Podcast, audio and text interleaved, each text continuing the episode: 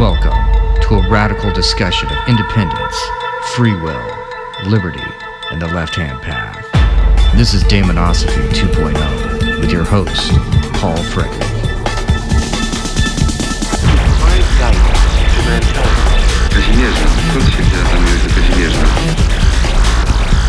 Well, I better, I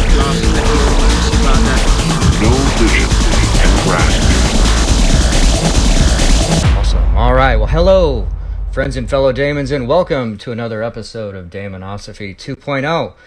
Today, I have a very special guest, Mr. Coyote the Blind. He's a performance artist working in an improvisational art form known as the telling. He was exiled from El Salvador, and he's also an initiate of the Astrum Argenteum.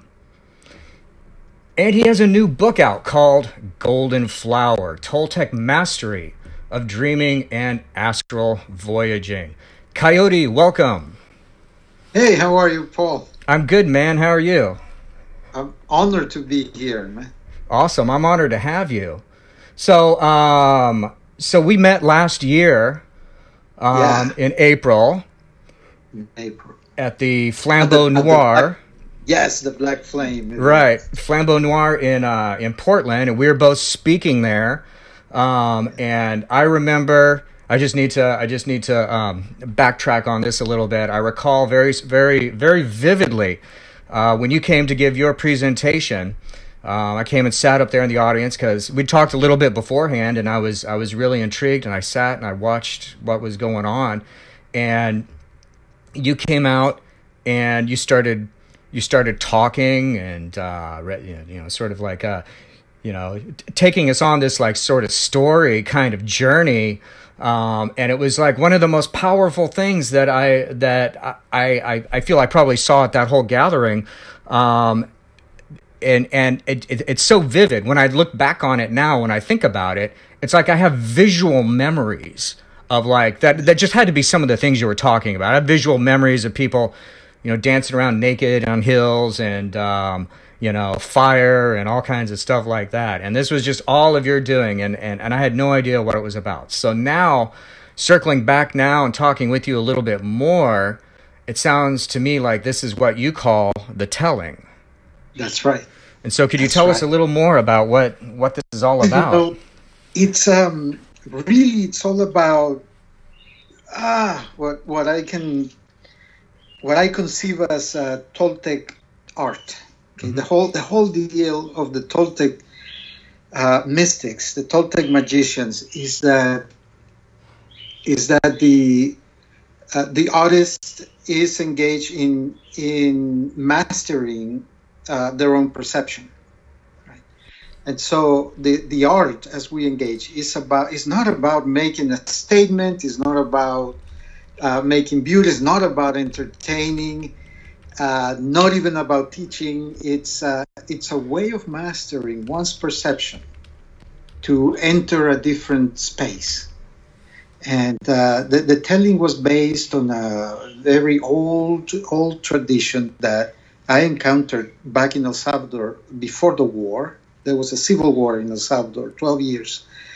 Uh, and before the war, uh, I, I witnessed, and my father witnessed, and his father before him, uh, a group of uh, people, lonely people, called the Locos.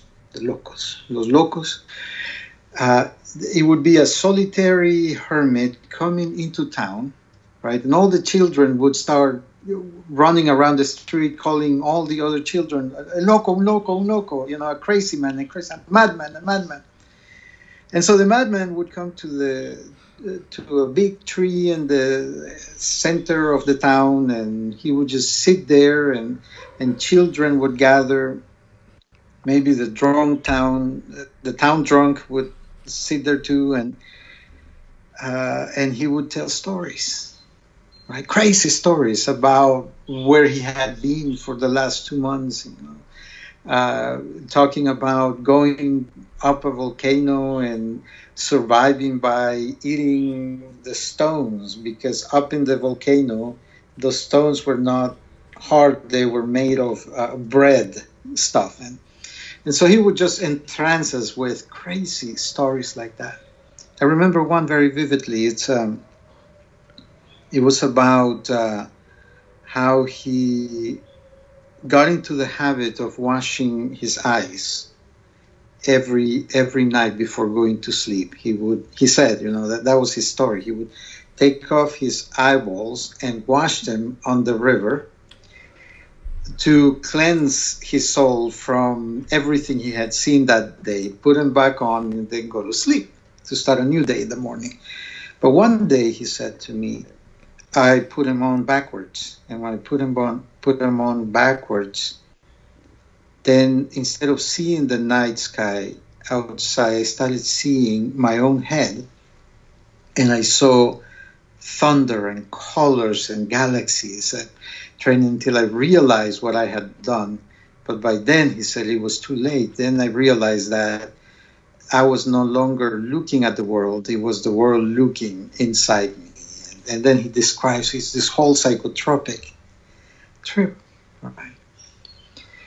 Uh, the these locos come from a, a tradition that was present before the Spaniards came to this land. Sure. Yeah, and that was my encounter with Toltec art. And so when I do a telling, it begins like that. Uh huh. It begins with the sound that makes, so that the infinite speaks through me. My only job is to step aside and let and let that uh, emptiness, that darkness, take over and use any of the things that are here in my in my subconscious, in my personality, in my mind, and, and flow out. So That's amazing. So let me ask: When you um, were seeing, when you were young, and you were seeing these lo- uh, the locos come through, is that is that pre-war or is that during the time when there's like conflict going on in El Salvador? it happened in, in both ways. They, they transmuted. The, before the war, they were still going from town to town. Once the war took over, they disappeared. You know, they, maybe they were killed, maybe they couldn't continue. But I would encounter one on and off when walking in the street in the middle of the conflict. Uh, I remember one clearly. I was. Um, I must have been 12 or 13. I was walking to uh, to my school, and there was this guy leaning against a wall, and, Okay. and we started talking. I, I, I was used to talking to strangers. I I always talk to strangers, and I never keep my hands to myself. And uh, he said, um, you know, he asked me where I was from, what I was doing, all of that. And when I asked him where he was from, he said, "Well, I'm from the moon." And I said, bullshit, you're not from the moon. He said, yeah, I just came from the moon. And, uh, and we started that dialogue. And, and I said, you're lying to me. And he said, no, I'm not lying to you. I can prove to you that I'm from the moon. All right, prove it, I said. And he said, all right, climb this wall. He said, the wall he was leaning on, climb this wall and throw yourself headfirst. throw yourself. And you won't be harmed. And I said, I'm not crazy if I throw myself like that. I'm going to crack my head open. He said, No, you won't because, you know, I will save you. He said, you, you, you, No harm will come to you. And I said, Well, but what if you're lying? He said, Well, he said, if if I'm lying and you hit the ground with your head and you die, I will bring you up again because I am from the moon. Okay. And uh, as soon as he said that, I started to laugh, and he took one step. He moved one leg out, and this is what happened in my in my consciousness. Right, I saw his leg getting long, long, and he become became elongated, impossibly long, and the whole and time seemed to stop. And this sound came to my brain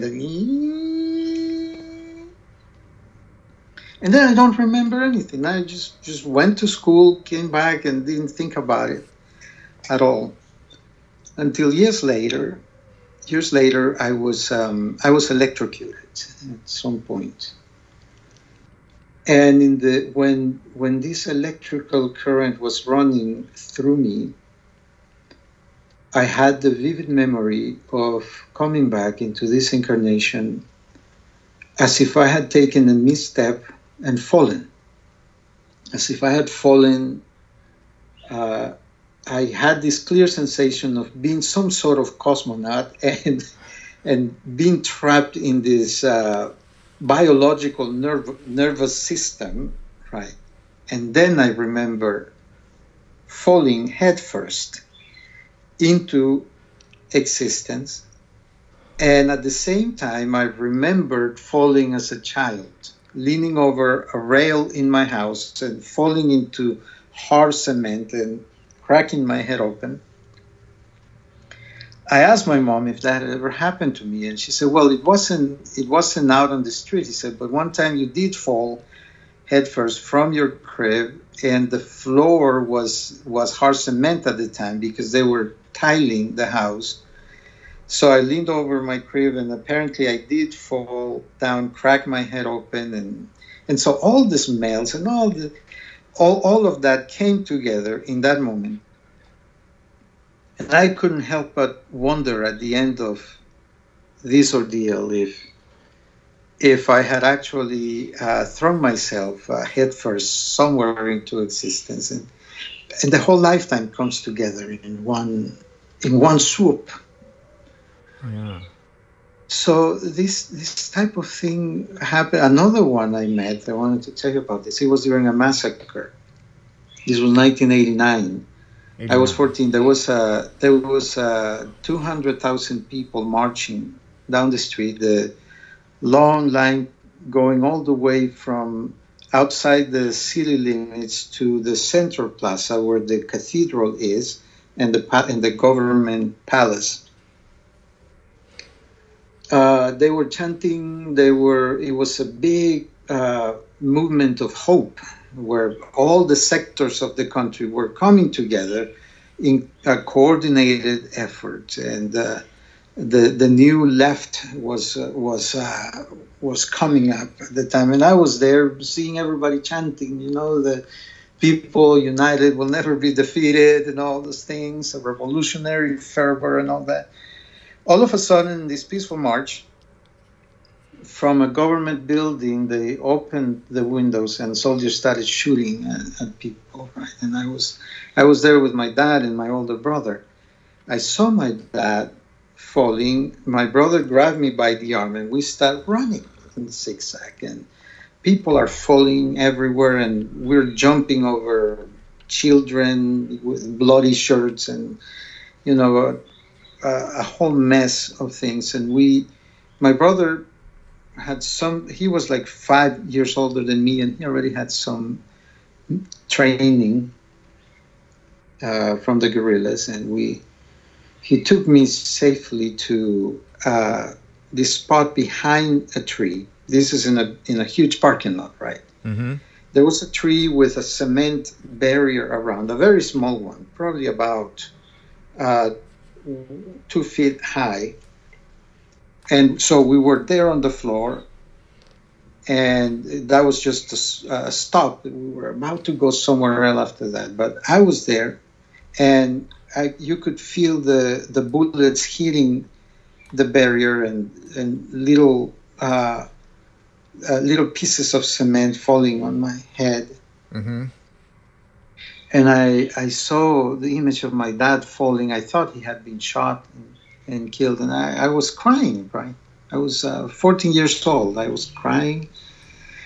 There was this young man in front of me. Uh, he must have been probably, he looked like he was about my brother's age. You know, that, that, that 18, 19 year old kid.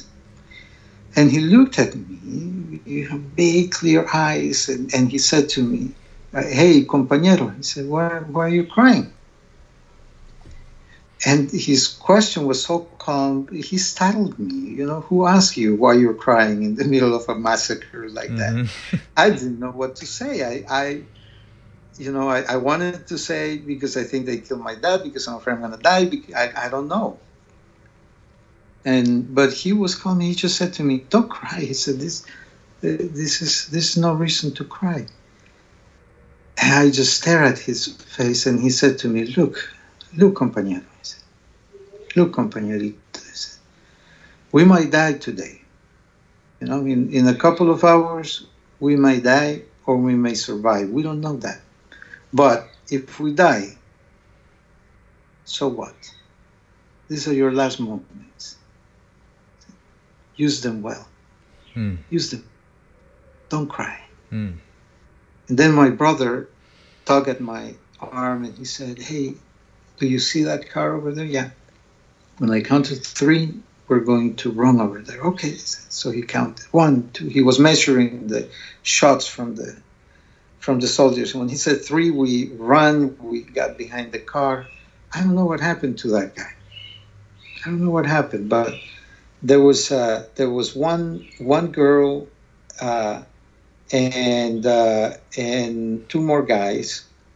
So there were five of us in that behind behind this jeep. So the minutes went by. The soldiers kept shooting. There, there were pauses, and whenever someone would try to run, they would shoot at them.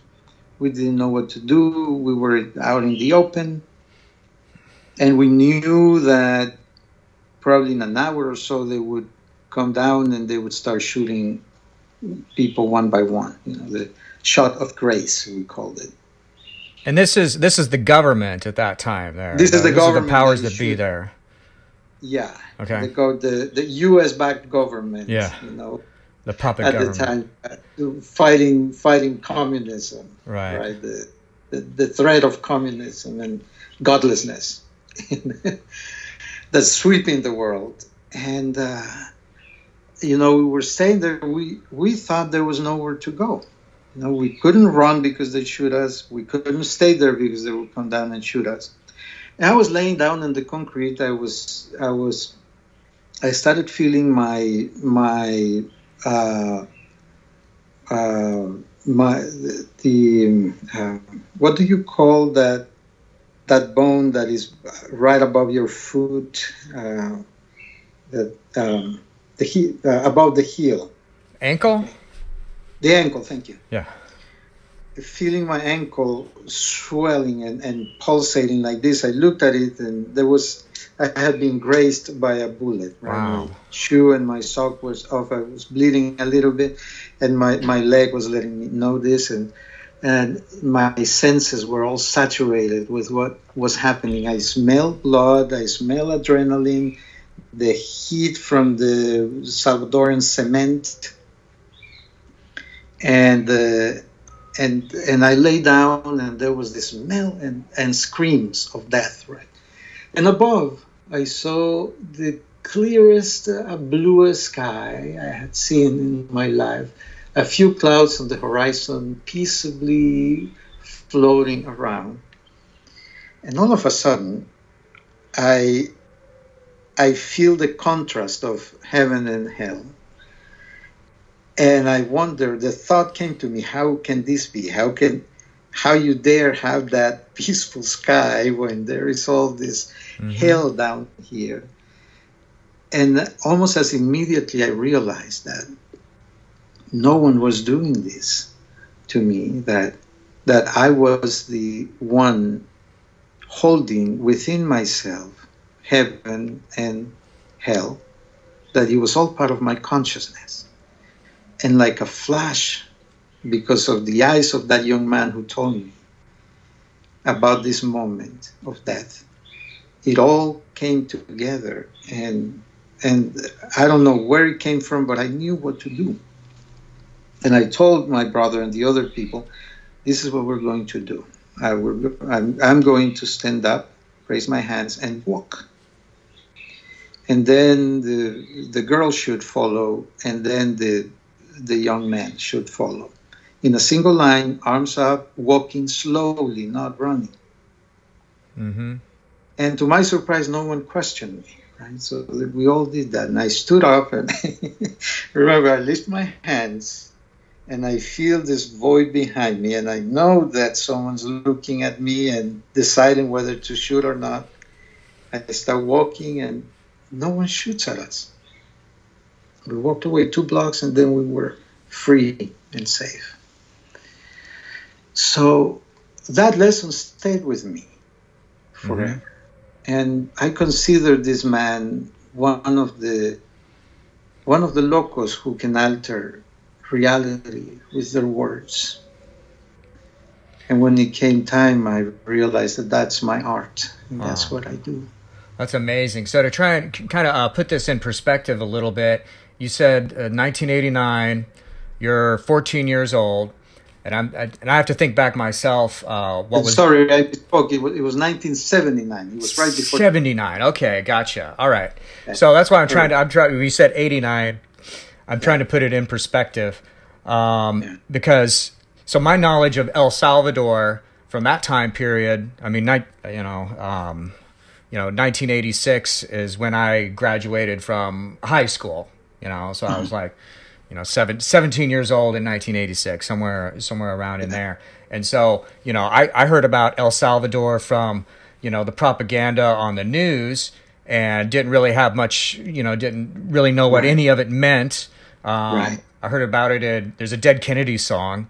Um, Yeah. there's a Dead Kennedy song, El Salvador, Afghanistan. Um, you know, so so um, I, I had a sense of like uh, the the problems of American intervention. But when you talk about the war in in El Salvador, is there is it, what was that war? Was there like was it a series of conflicts over time? Because I remember like largely like throughout the 80s, I want to say early 70s right up into the early 90s, there's like conflict conflict going on in in El Salvador. So how do you how do you perceive that when you say the war Well- there? What does that mean? It was. It was. Um, it was an effort to. Uh, to create a different society. It was an effort to create a society that was just, equal. It was an effort to create democracy in in a land that has been dominated by the military since the 1930s, when a, a military dictator killed uh, 40,000 Indians, uh, making all the tribes of El Salvador to retreat and to avoid speaking their language, uh, singing their songs, dressing the way they dress. They all had to pretend not to be Indians, kill the culture, right? Right. and uh, and this uh, this right wing government had been in place, uh, supported by 14 families. There were 14 families that owned the country, owned the land, owned the means of production, owned everything. There was an effort to create a democracy that the U.S. pretty much was stamping down at every turn because they would rather have a military ally that is committed to protecting uh, U.S. corporations than to protect than to helping their population, right? So the 1980s, uh, at the beginning of the 1980, Carter was uh, voted out. Uh, Ronald Reagan comes in. I remember in the Colonia Escalon, that was the uh, the place where the, all the rich people were. Uh, they were celebrating that night, uh, shooting in the air, because now they could uh, they could do whatever they wanted. You know, with the backing of of uh, the military, the U.S. military, the CIA, and all of that. The repression got stronger. They uh, they created death squads, which was um, paramilitary operatives that would kidnap, torture uh, as a means to cause fear in the population. Mm-hmm. So that massacre that I was telling you about was one of the last ones that they had right before they killed the Archbishop of El Salvador, Monsignor Romero, who's now Saint Romero. Uh, he was just canonized last year. Uh, that, that was one of the last events before civil war broke out, and so guerrillas organized themselves and started fighting. Uh, the U.S. started increasing the military operation, spending about one million dollars a day Yeah. for for 12 years. And that's when you had uh, Reagan and uh, Oliver North do this Iran Contra Yeah. deal, you know, where that pretty much opened the drug market into the poor cities of the U.S. Mm-hmm. and we're still paying for that. Yeah. For that, all the the gangs in El Salvador, they didn't they didn't start in El Salvador. They started here in in L.A. and Washington. From all the kids who were born here, who were exiled, who had no access to culture, no access to the language, no. and then they were sent back by George Bush, and they they just took over mm. the crime, the street crime, and all that. So a lot of the ills that we have now, and all, a lot of the fears that we have of an open border and all that come from uh, all this military intervention Yeah. that has not allowed Latin America to create their own democracy, to create their own freedom, to create their own path. Yeah. We're paying for that. Right. No, I always look at um, the, the the one thing you can bank on with government intervention is that it's like it's like the Hydra, right? It's like Hercules and the Hydra. It's like every head that gets cut off, two more grow grow back, and there's always a um, there's always a repercussion, you know, that Yes. that comes back later. And you know, you, you you named some really good examples there right now, but um, I mean, we could go back and look at all of the so-called problems that we have going on right now, and it's easily traceable back to uh, in- government intervention or um, you know American exceptionalism, going over to uh, foreign places um, where no one asked them to, and creating problems. So Yeah. um, and and and You you know, the- you know every solution that they have for it is just going to create like another problem that then they Yeah. have to justify several years down the road. So Yeah, absolutely right. There's only one way to kill the Hydra, and it's through the heart.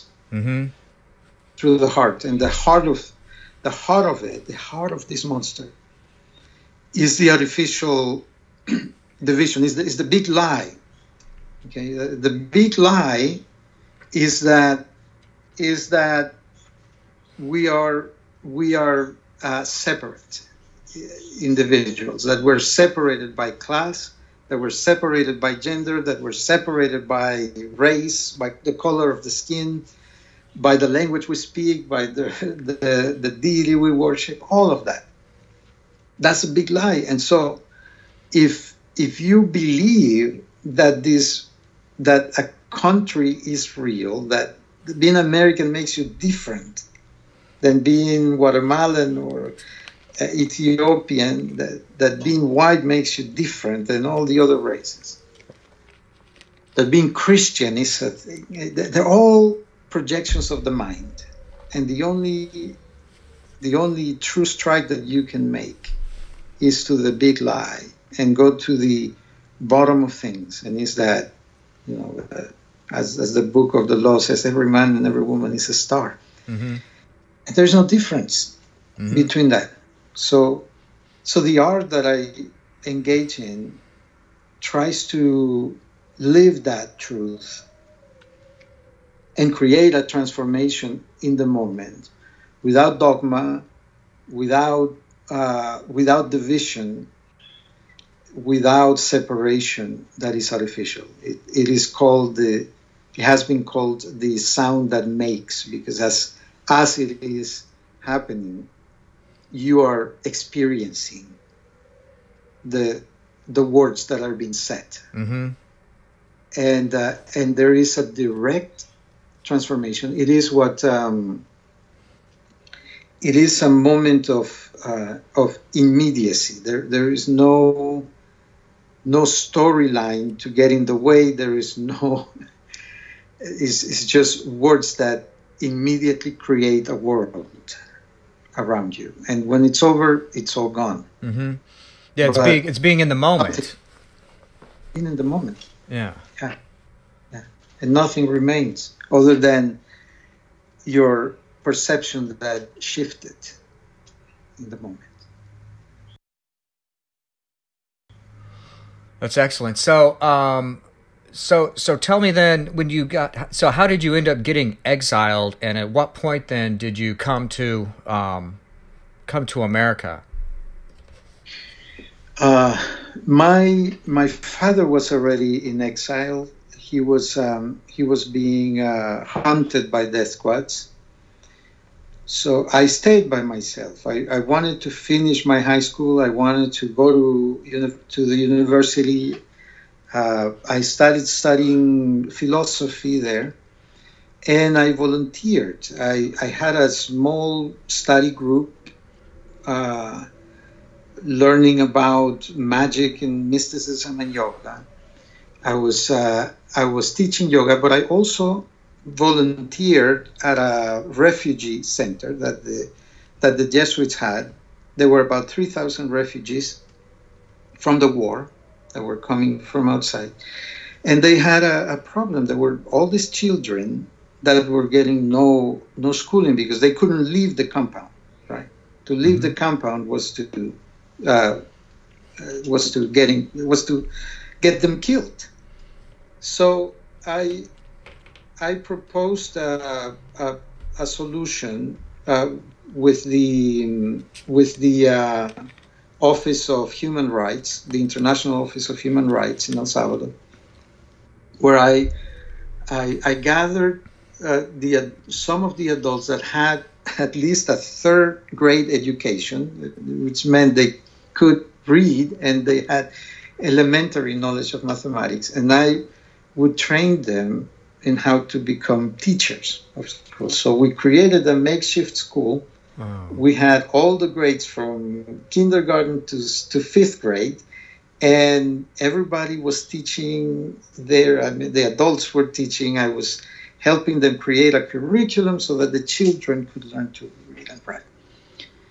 Uh, that was my job. Sometimes I had to stay over there, sleep there with them overnight because there would be death squads operatives outside, you know, taking pictures of people living and all that. Wow. At some point, I became a target. Uh, you know, I, I had many things going against me. I, I had a Jesuit education, which makes you a suspect. I, I was studying philosophy at the university, which uh, pretty much makes you a communist. Very, and I was very suspicious. Yeah. very subversive. and so I, I, I got hunted and, and I was close to uh, death and torture many times. So eventually I couldn't sustain it anymore. I had to leave the country. Broke my heart. Did not want to come here at all. It was uh, uh, I was I was being uprooted from the place where I felt my magic, my life, my history, my destiny was and I had to come here not knowing the language, not knowing the culture, and Ah. and not not. I, I felt like a fish out of water. I felt my magic all gone. Sure. Uh, for five years, every day I wanted to go back uh, until I I made a life here. I, I I had children here. I had a family. I I grew roots. But it's not it's not an easy move to make. and what what year was that when you made the move? Uh, that was 1985. Okay. I came here in January of 1985. I was 19 years old.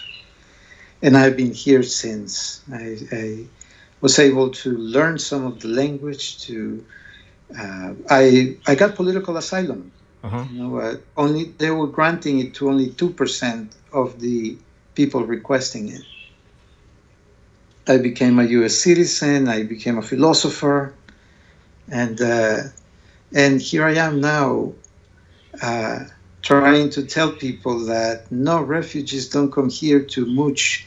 Right. they don't come here to steal your jobs. They, we don't come here to get. Uh, you know, somehow we must be tremendous magicians because at the same time we are here to steal your jobs. Uh, and to get uh, and to get free benefits from the government without working.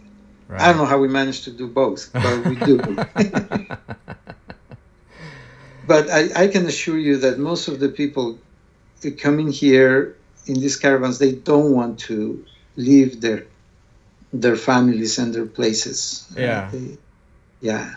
So I mean, I I live in I live in a part I, I live in a part of the country. I mean, I live in in, in Houston, Texas.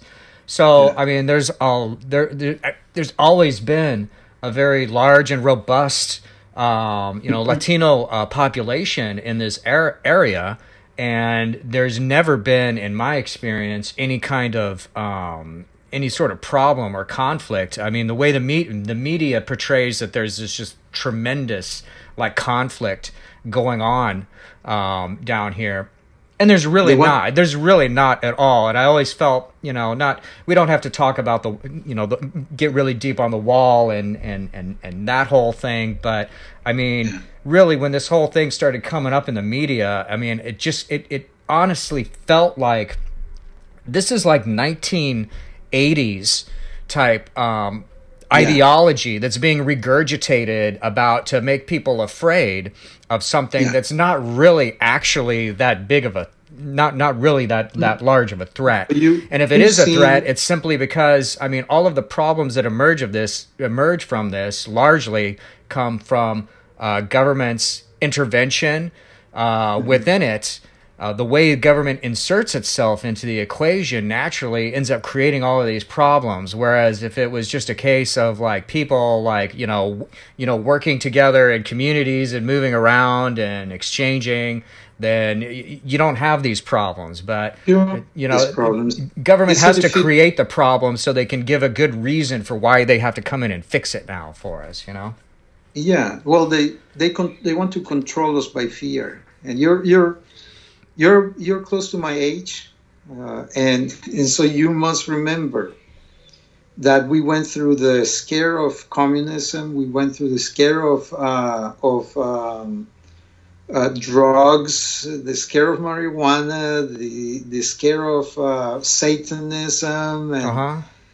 and, and they they just create uh, bullshit Yeah. uh, monsters that Yeah. That make uh, you know good white Christians go, oh my God, everything is gonna go to hell. We have to give up our rights Yep. and our freedom. Yep. And here we are. You know now now it's the now it's the refugees. Uh huh. Refugees are not terrorists. Refugees are the first victims of terrorism. Mm-hmm. and uh, and a lot of third world countries have been suffering the terrorism of uh, of the powerful nations. Mm-hmm. We just want the freedom to live, love, and work. Yep. That's Yep. that's all. Who could ask for Yeah, anything let, more? let, let go of fear. You know, we need to let go of all fear, and and know each other to be brothers and sisters, and yeah. create, co-create. Let's Yeah. let's be artists. This is a revolution of artists. Yeah. that we are that we are heading artists philosophers thinkers lovers Yeah. of- No, I agree. Uh, I agree a hundred percent. Fear is the thing. Right now, the, the the latest thing that's going through the media right now is the fear of uh, government government shutdown, and they're trying to make us afraid that uh, the TSA, like we're gonna lose TSA employees, and they're they're trying to use that as a way of like frightening people. And I'm like, no, actually, that's awesome. That means we'd be able to like travel through airports like quickly and efficiently, and not be searched and harassed. I think that's a great idea. Let's like we should keep going that direction. You know. it still hasn't down down on us It- we still have not realized what we gave up Mhm. during the bush sons era you know the fear of being attacked Uh huh. We gave up so much and we we allow these policies of search without warrant arrest without cause as, as if that would keep us safe. It hasn't. And no matter who has been in the white house they have continued Yeah. to do that. Right. it's not a matter of republicans and democrats. It's a matter of covering up for um, uh, a monetary system that benefits a few and these few would use anything to keep the population enslaved and to keep us economically dependent, ideologically dependent, because they just make us fight for no reason. Yeah. Most human beings are decent. Yeah. Most human beings want to live and work together and respect each other. There are a few crazies that have stupid ideas of supremacy and things like that. They will die down. Uh, We are we are seeing things in a better way, but they are they are delaying this era of enlightenment by making us afraid of each other. Yeah. sorry, that's. I didn't plug this out.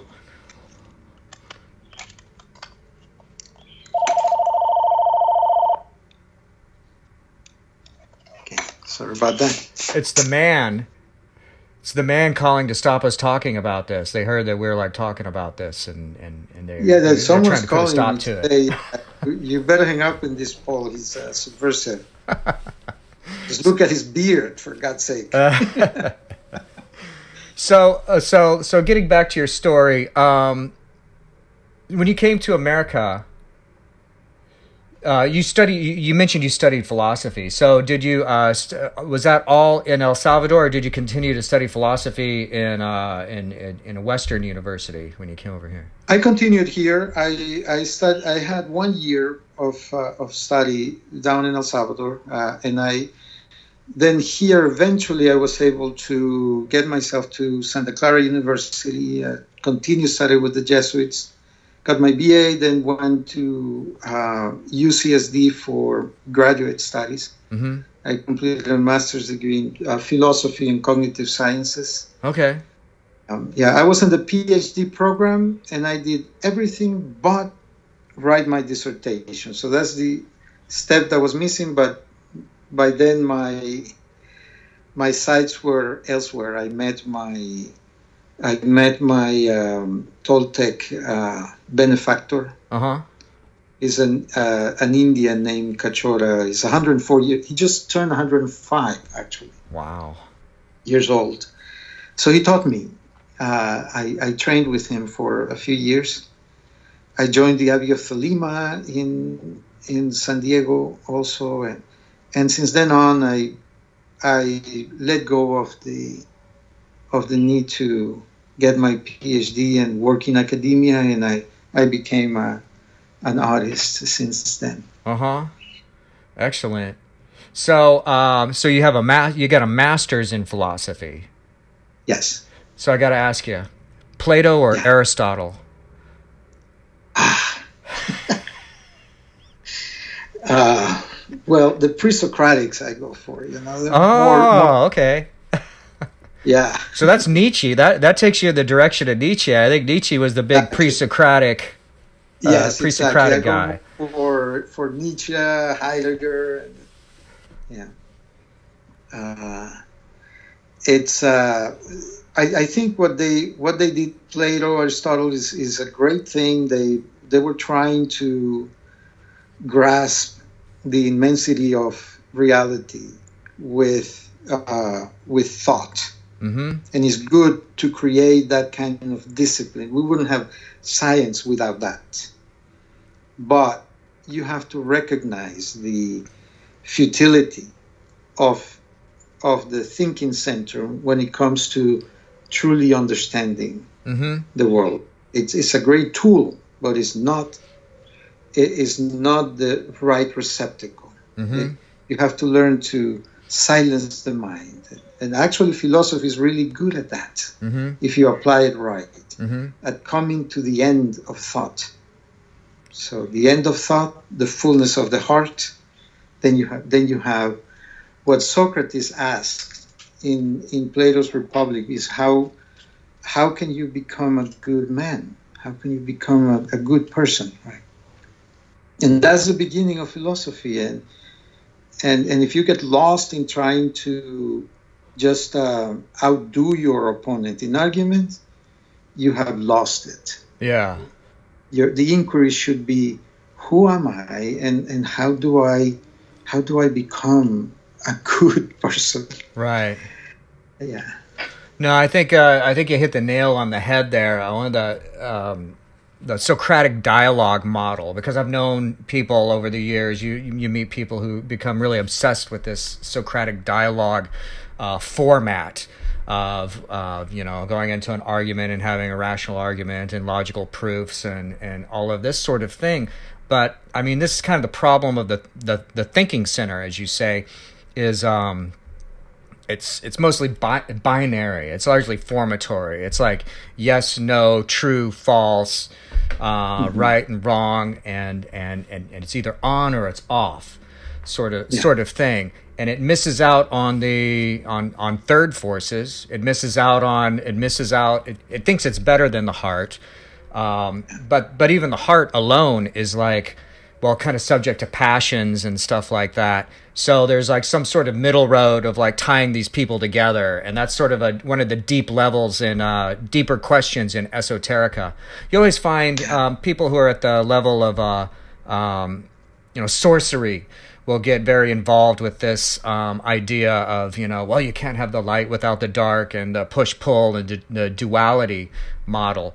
Um, but i think it's kind of the deeper level of um esoteric inquiry the deeper level of, of, of self initiation is to begin to see like a, th- a third force or a reconciliation between the heart and the mind. And sometimes we uh, uh, focus on the on the body, you know, using like a sensation and stuff, the, using the, the the body as an anchor through meditation to kind of like rein these, uh, you know, rein the the heart and the and, and the mind together.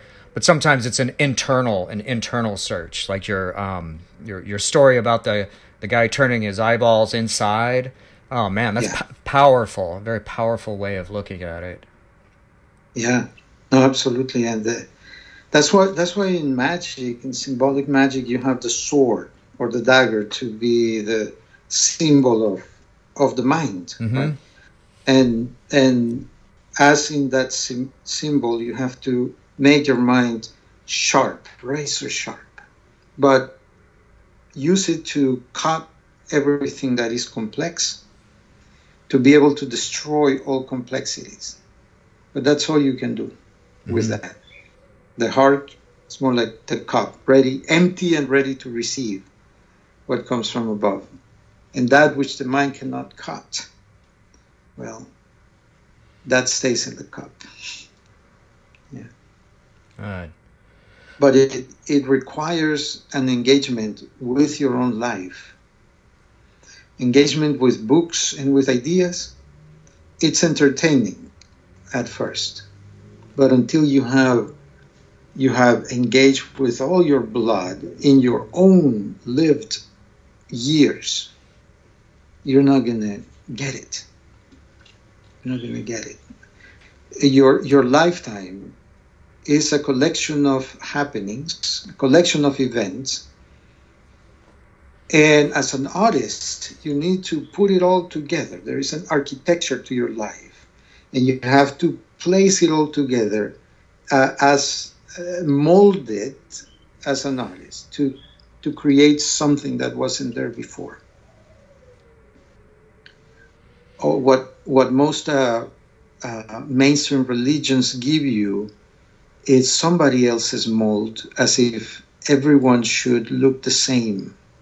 Mm-hmm. And and no, you have to you have to get your hands dirty and and and grasp your own life, your own emotions, your own sensations, your own doubts, everything, and and leave room for your own silence, and and then just put it together in a way that nobody else can put it together.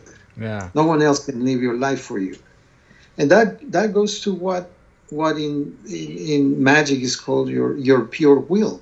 That's why only you can live it. No one else. No one else. Yeah. Then your life becomes a, a work of art that transforms not only you but the world as well. Mm. Everyone you come in contact with is touched by by that thing that you are, the, the artist in you. So I heard in uh, one of your podcasts, you said something about beings coming to tweak with our programming. So what is your what are your thoughts about the origins of human consciousness? Ah. Well, uh, you know, I I think that in the in the end there is only one being, which is the universe itself, and, and this uh, this universe starts from pure sentience. It ends with the creation of of matter. We've had like five, four generations of of stars and in the end we have planetary existence matter itself then out of matter you have this uh, this incredibly uh, astute combination of of molecules that create living beings, living creatures. And They begin to combine each other into more complex individuals. At some point, from that combination of life, you have something that can be considered to be a mind or uh, a way of creating a world where uh, that, that is a representation of what is out there. When you come to the human mind, we all have this ability to create a world, a human world. You know, the world is not out there. Uh, what we have is a simulation of what is out there. There is no color outside of us. We we put color on things in our own brains, uh, and other animals don't use color. We do. We have two eyes. Each one takes a different photograph. When the brain puts it together, then we create the impression of depth. So time, space, depth, color, and the way that we perceive the world, what we give importance to and what we don't, is is learned. We we teach each other through language and and through behavior, through uh, movement and and, uh, and and society. We we teach to create this world. So consciousness consciousness did not emerge from matter, but mind did. Mind is a carrier of sentience. Mind is not sentience itself. The physical body is not the originator of sentience, but it carries mind. Sentience was first, before there was a physical universe. Hmm. There was sentience. And that is the true origin.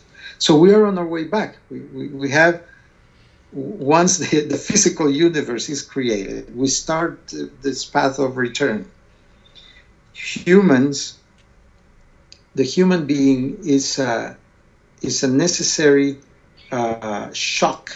It's, it's an aiding factor for the universe to come to know itself in innovative ways. And the, and the more variety of thought, religion,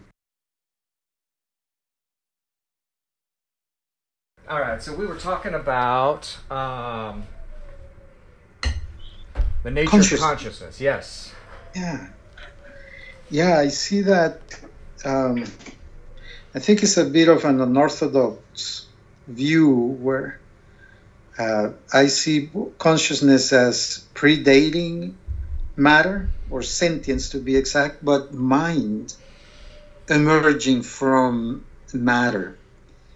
Uh, mind, in this case, I conceive it as um, as as an act, as a principle of um, coding, archiving, and and simulation of of uh, what is outside.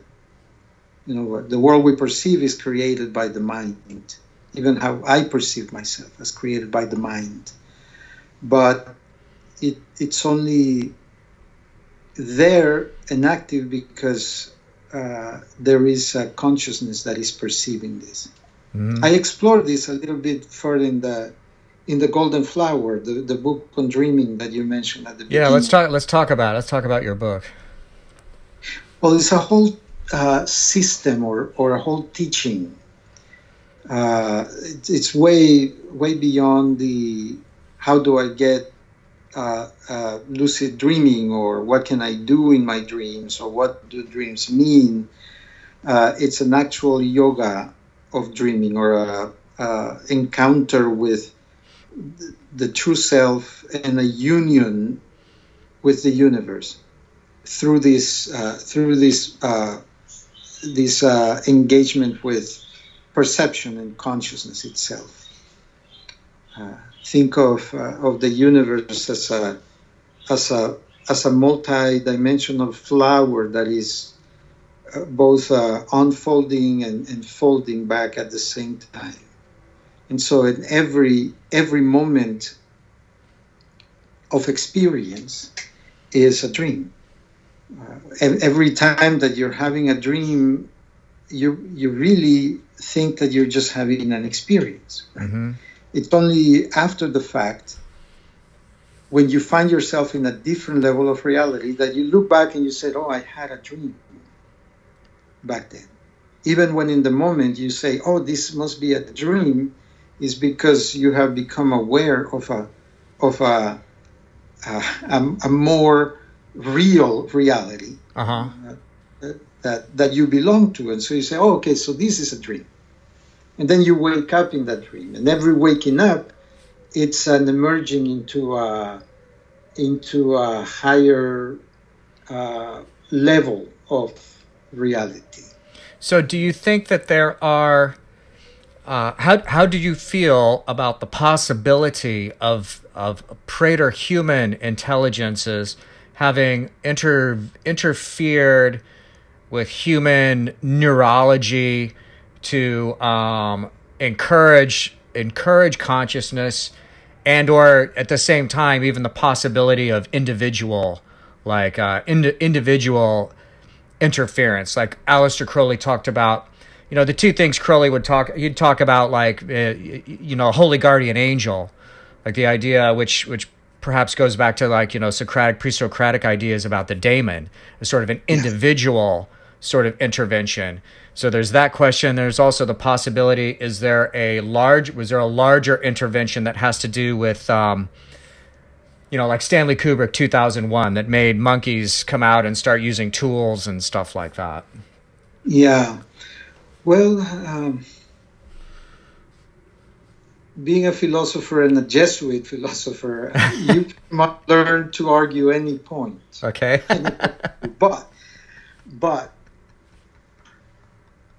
from personal experience I, I i can say that i would be ignoring a rich part of myself if i were to say that there, there is there are no other beings out there that influence because Uh-huh. I, I have experienced them since i was a child i had lived a life uh, with the spirit world and uh, and I have done a lot of work to connect with what has been called the daemon, the holy guardian angel, the uh, and and other entities that are not just non-human but preter-human, as it were.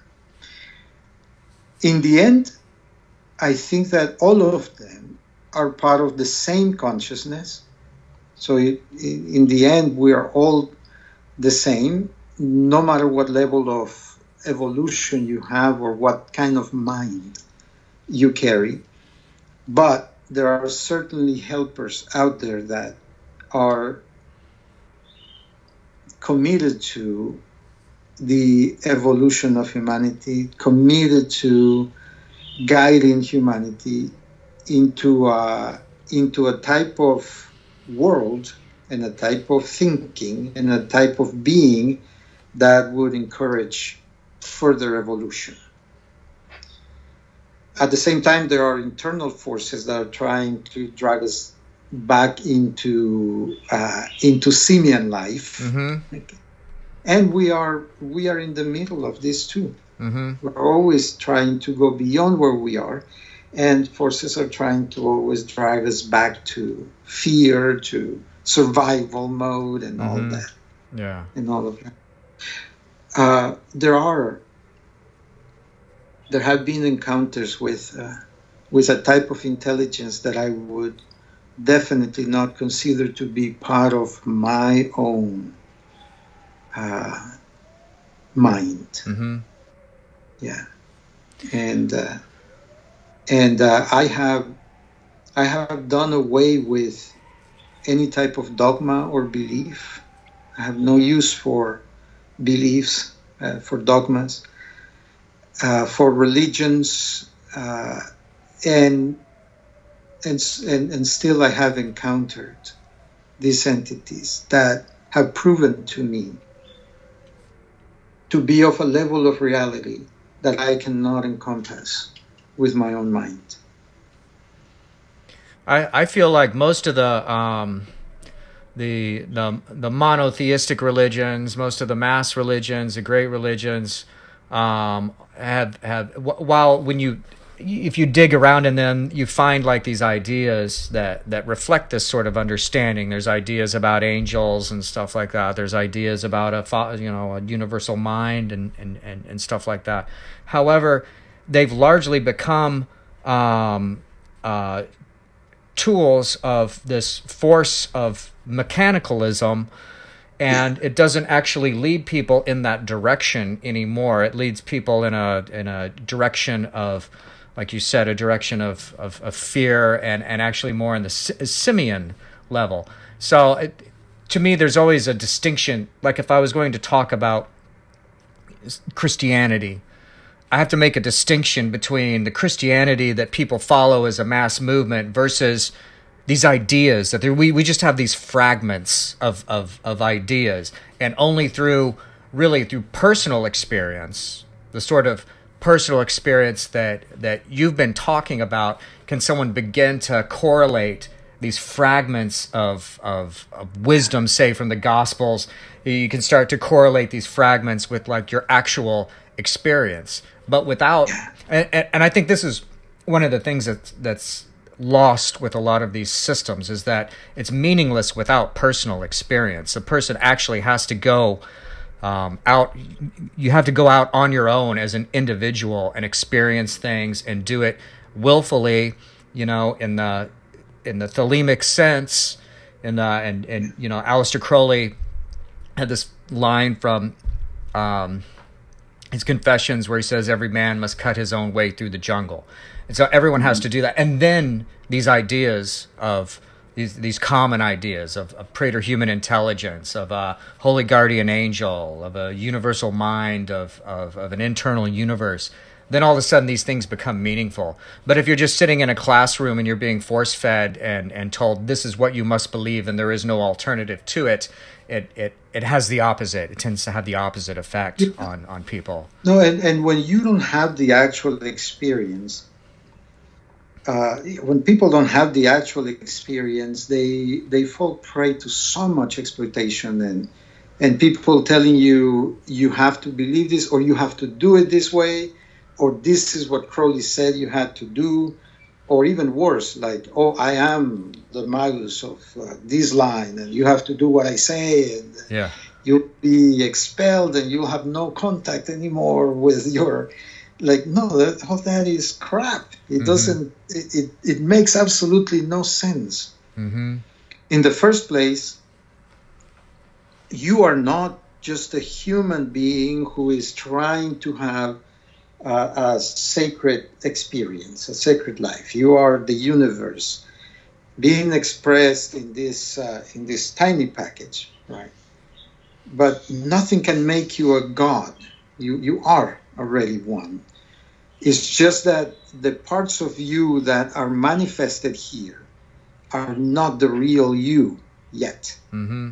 But you're working to make the inner as the outer, and the outer as the inner you're working to reflect through your game avatar the player. And in that, only you have the code, only you know, only you can do it, only you can make it happen. And then you can take all the stories, all the sacred books, all the people around you as examples, guides, as, as uh, monitoring factors and all that. But it had to, it has to be done by you.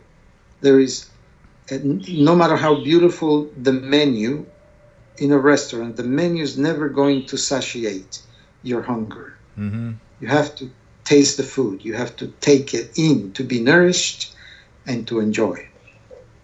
All this, all this experience, no matter from which religion, no matter from which path or from no path, is all the same and it's all available to any human being because we have produced it all. That's that's why I like to think of it more in terms of art and science rather than dogma and truth. When something is presented to you as this is the way, this is the path, this is the teaching, then you get locked into the okay what about that other one what about that other one uh, but if it's presented to you as an art form then you know that you have to create your own. It, it would be so silly to think to argue over what kind of painting is real painting. What what is painting? Well you, you paint right? Mhm. you create music. No but i i like rock so rock is real music. Oh no no no no. Jazz is real music rock is not real music. Jazz is no the classical is real.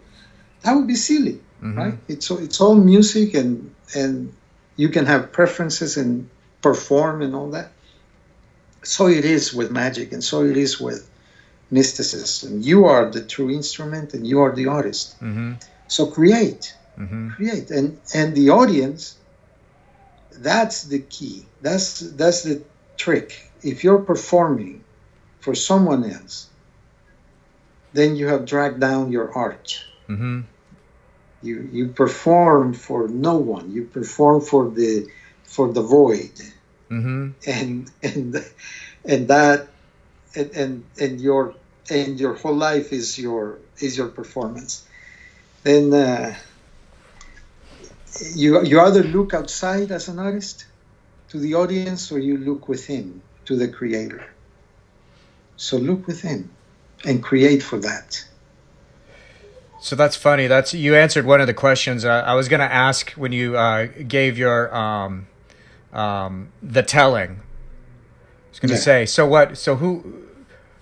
When you do that, who is that for? Is that for an audience? Is that for yourself? Is it for something else?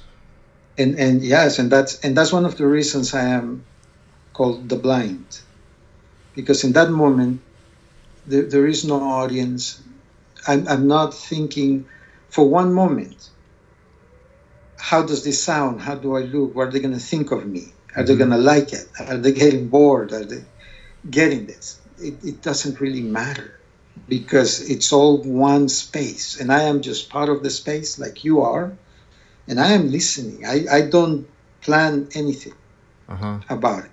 I, I don't have a script. I don't. It's a it's an act of removing myself from it. There is a dialogue with uh, with the angel, the ally, as I call it, where it, it's an act of immediate creation, and I am as much audience as anyone else in this process. Wow. So yeah, it is for someone else, and that shows the the the the path of the infinite pours out and and fills the space, and everybody in it reacts to it. And you are going to be presenting again. You're going to be delivering the telling again this year in April, right? And at the Black It Flame be a- Festival in Portland. That's correct, and the the the series that I'm working on right now uh, is uh, it's on the the the lost city of Xibalba. Uh, the last year's was also part of the same series where I perform with another artist. So I have done I have done one with a with a painter, one with a singer, one with a dancer, and so on. This time is going to be a group of musicians that are going to be playing live. They're going to surround us, me and the audience, and they are going to be part of the telling. So the musical experience and the voice coming up are all going to be co-creating the space at the same time. That's exciting. it's I going to be really exciting. Yes. yeah, I'm really looking forward to that. It sounds like that's uh, it's it's the kind of it's the kind of work where everyone is everyone is a participant in this. Like anyone who's like within eye shot or earshot of it is is going to be participating in it. Yeah, yeah. I, I you know, I was remarking with uh, the people that that accompanied me last time to the to the trip. Uh, people from my my group of uh, my community here, my brothers and sisters. How uh, mature the audience at the at the Black Flame was because because the your your mind, your consciousness is part of the of the food there, part of part of what's present. Hmm And so the the what the audience can do with the telling has pretty much to do with what's being created in the moment. So here, here we are with a group of uh, self-made artists, uh, uh, philosophers, uh, magicians, and sorcerers, and uh, each one with a deep sense of uh, of self, of freedom, of uh, of cre- of force of creation, uh, and that's an audience like no other. Mm-hmm. So I was very happy to be able to perform. I was not going to do a telling last time. Mm-hmm. Usually, to do a telling, I have to secure the space. Uh, you know, we clean it physically, psychically. We prepare the audience. We sit them, and then I then I can perform. Uh, and this was very unorthodox because the same uh, had been used for other things, and people could come in and out. The space was open, so over the years, I have said, yeah, no, I don't want to perform like that. If I can't control the the the atmosphere and the and the stage, there's no sense on doing a sacred art like this. So last time I was just going to give a talk, but throughout the trip and during the day, I kept getting all these hints, right? Uh, do it, do it, do it. It's ready. These people are ready. These people. Mm-hmm. So that same day, I uh, I told Susan, yeah, I, I'm going to do a telling, and she was, oh my god, that's cool. She's she's seen them before. So we used the music of Coil, and and we went into it, and it was perfect. Mm-hmm. So, and it's because of the audience. It's Mhm. because of the audience that the space. This is an audience that knows when a space is clean, when it's banished, wh- how to pay attention, what to listen to. Mm-hmm. And so I was honored, and I'm so so looking forward to it again. Yeah, no, that's uh, I, I I resonate with a lot of of what you said there. When I went to that festival last year, I was similarly. Uh, I was not sure at all what to expect. I had no idea what to expect from it, what it would be like. But the the unique uh, drawing together of of people there, there was there is a. Uh, uh, I don't know, a sense of the sacred. I don't know if that's the right word, but uh, a sense that certain kinds of work and certain kinds of activities are of a different quality, and that uh, it, you know, and of course, everyone reaches out to this and connects with that idea in their own in their own way. But Yeah. um, at, it, it, to to say simply that I share that uh, uh, that that surprise. I guess that you're saying that you had there, um, Yeah. with it, and yeah. So this is. I mean, I, I was know. expecting more of the silly politics that permeate every group and every movement. Mhm. Uh, either that or the shameless self promotion and all of that. Yeah. Instead, I find people like you, who I've never met, who has his own path, and and we can hang. You know, Right. we can we can be together Yeah. in, in co-created space. Yep. So I Absolutely. think, I think that the people there were a good example of which direction we need to go. Yeah. I agree. Absolutely. So, um, so what about okay? So, what about Golden Flower? Um, we talked about that a little bit. So, this is your new book, and and It well, it came out as a the the hard copy of the book is a limited edition. It's very artistically created, and uh, and that one had already come out. It had just come out last last time. Now it's been published by Gateways as a as a soft cover and and uh, and also in Kindle. Uh, and very soon it's gonna go out in, in Spanish as well. So it's it's new as a, as a public uh, published uh, work. And so it talks a lot about uh, dreaming, right? It deals with like dream work and and understanding Yeah. dreams and Is- and Is the path the path of mastery through dreaming? Is the path of uh, mastery of perception and awakening? Yeah, excellent. uh, through through the dreaming is pretty much divided in three parts. There is uh, an es- exoteric, a mesoteric, and an eso- uh, yes, exoteric, mesoteric, and esoteric Yeah. uh, uh, portion to the book. The the exoteric, the third part of the book, e- each part has six chapters, right? So in the first one, you get introduced to the concept of dreaming and some exercises to do with that. The second one, it's more magical, more shamanic. It's more for the serious practitioner. The third one uh, is uh, consists of six tellings. Okay, so each one of those was uh, the transcription of a telling that that I did years back, and uh, those are priceless. If if you can just read those out loud to yourself, uh, everything will change. awesome. Yeah. And you got a you got a podcast too, right? You're doing podcasting. Um, I haven't been active for a while now. I I did a few of them, and I will come back to it. I think next month. I'm, Okay. I'm going back to to uh, publishing on the podcast. Awesome. But yes, it's uh, there's the the telling uh, podcast, the telling by Coyote the Blind. Yes. Okay, awesome. Well, we'll put up links for all of these things on the uh, notes for the show here. Um, and um, definitely want to encourage all of my listeners to get out to the Black Flame PDX Festival, which is, do you remember when it is? It's April. Uh, don't have the date. I just know it's in April.